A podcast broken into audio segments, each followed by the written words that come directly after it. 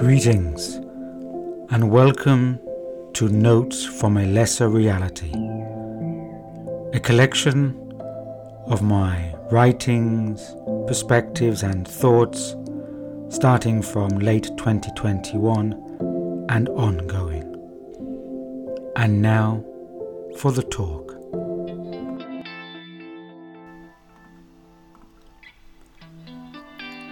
Yes, the world is an illusion, but truth is always being shown there. Idries Shah.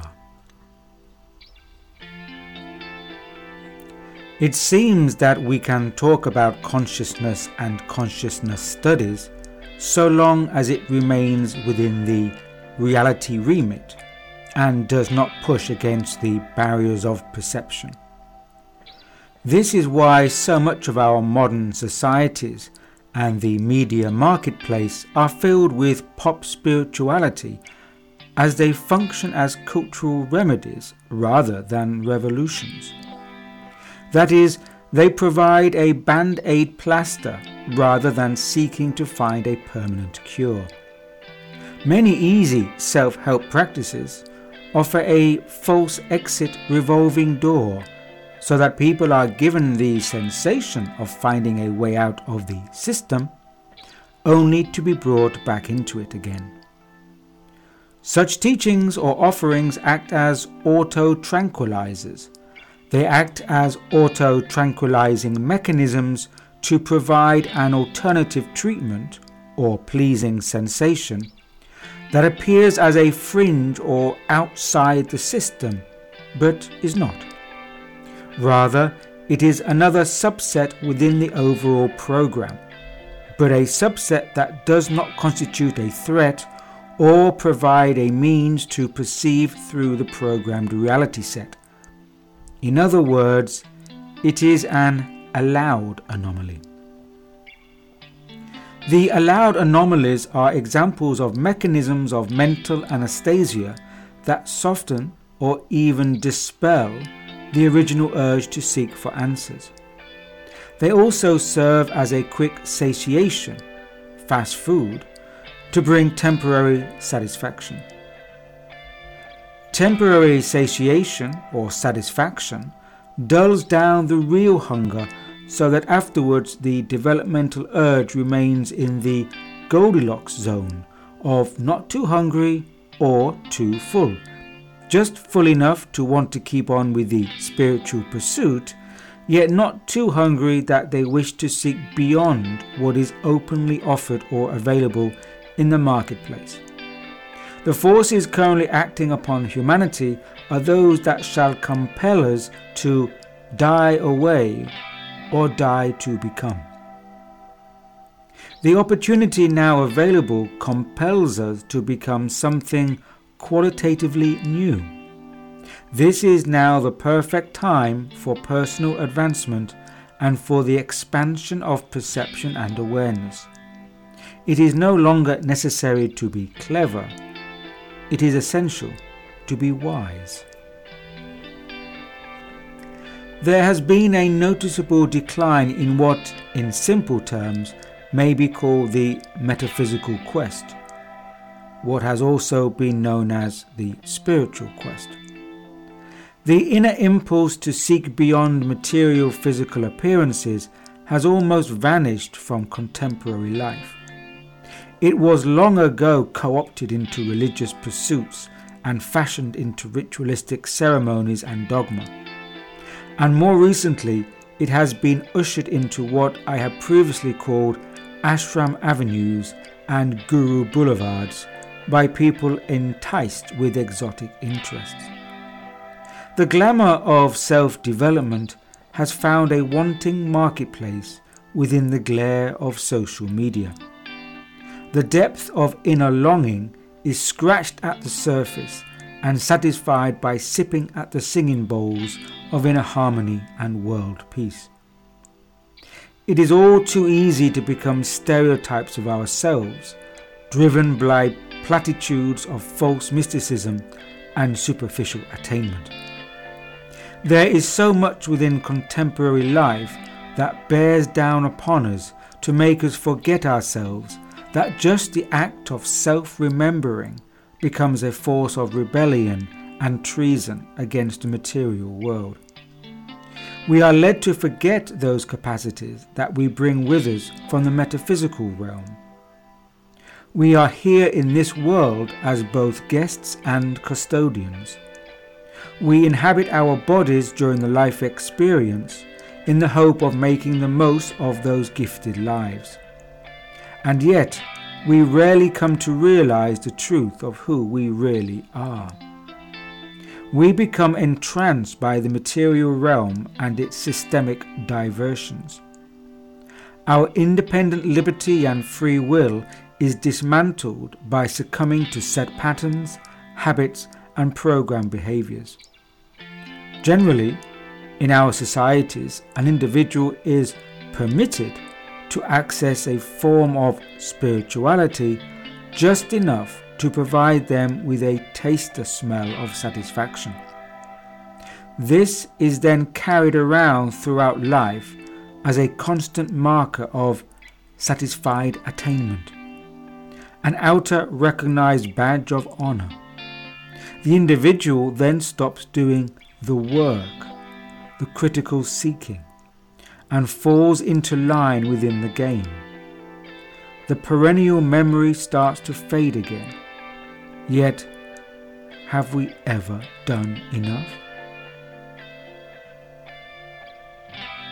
Human civilization is infected with deviant distractions distributed through social, cultural, and also spiritual mischief.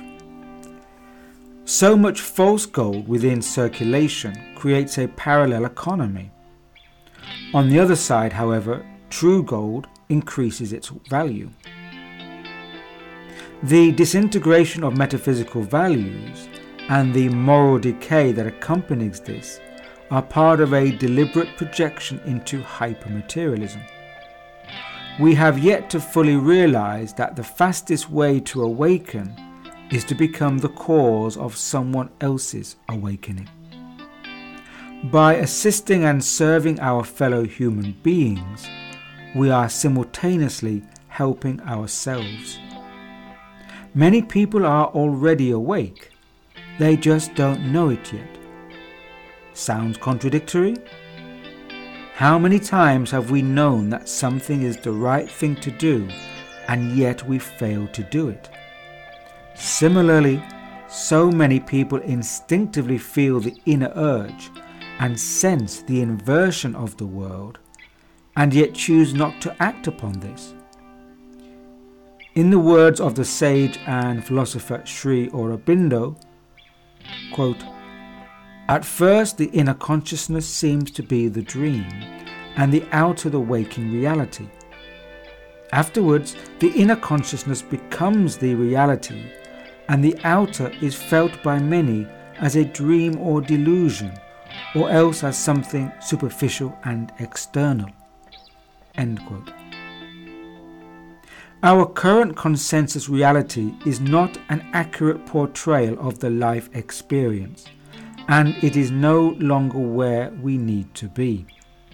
We need to turn things around so that the outer world is recognized to be the dream state or the lower perceptive level of reality.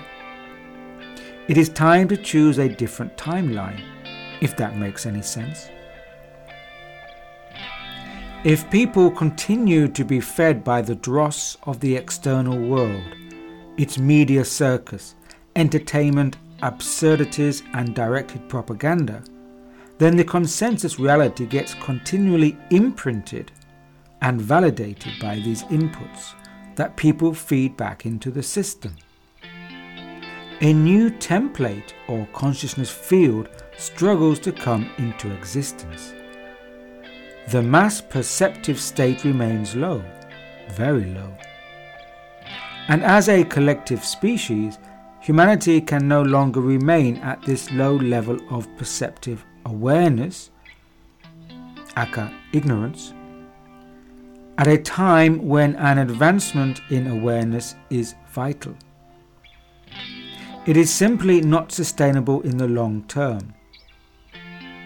If this polarized state continues, then there is likely to be a splintering in humanity's future, and not everyone will walk the same path going forward.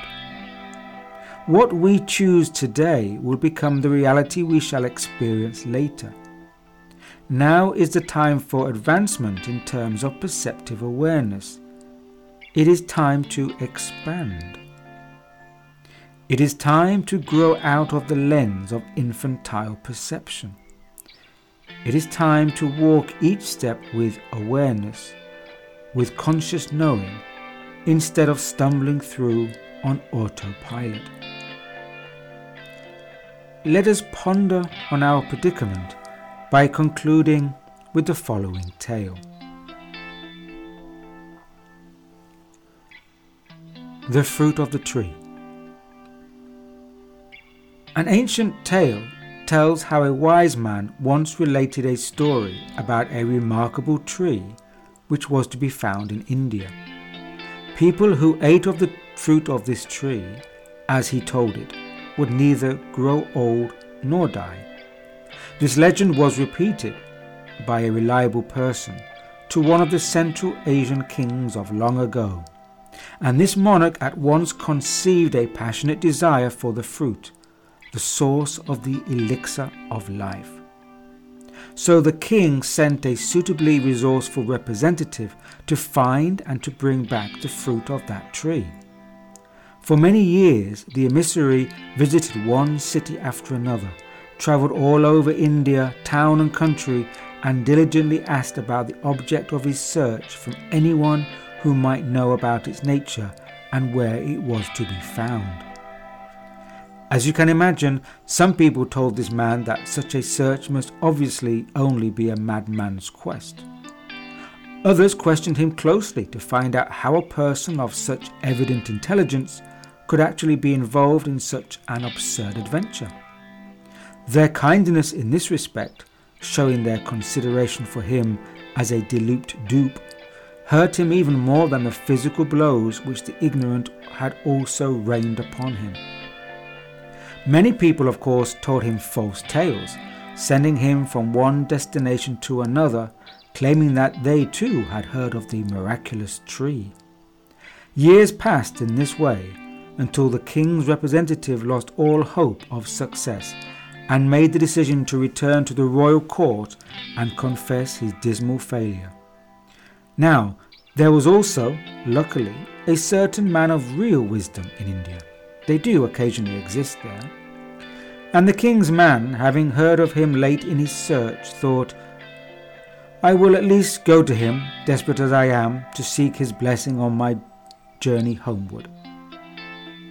He went to the wise man and asked him for a blessing. And he explained how it was that he had got into such a distressed condition, a failure without hope. The sage laughed and explained, You simpleton, you don't need a blessing half as much as you need orientation. Wisdom is the fruit of the tree of knowledge.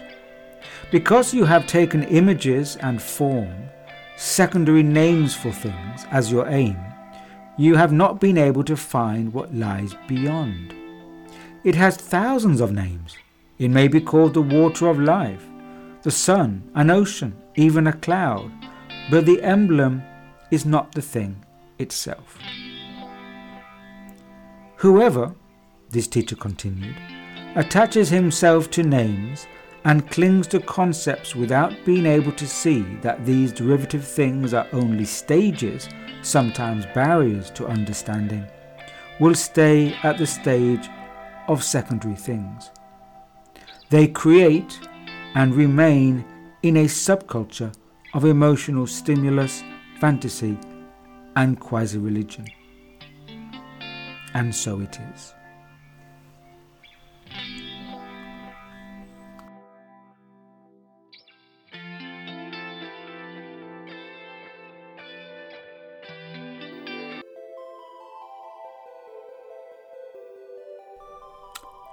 Until next time, stay grounded.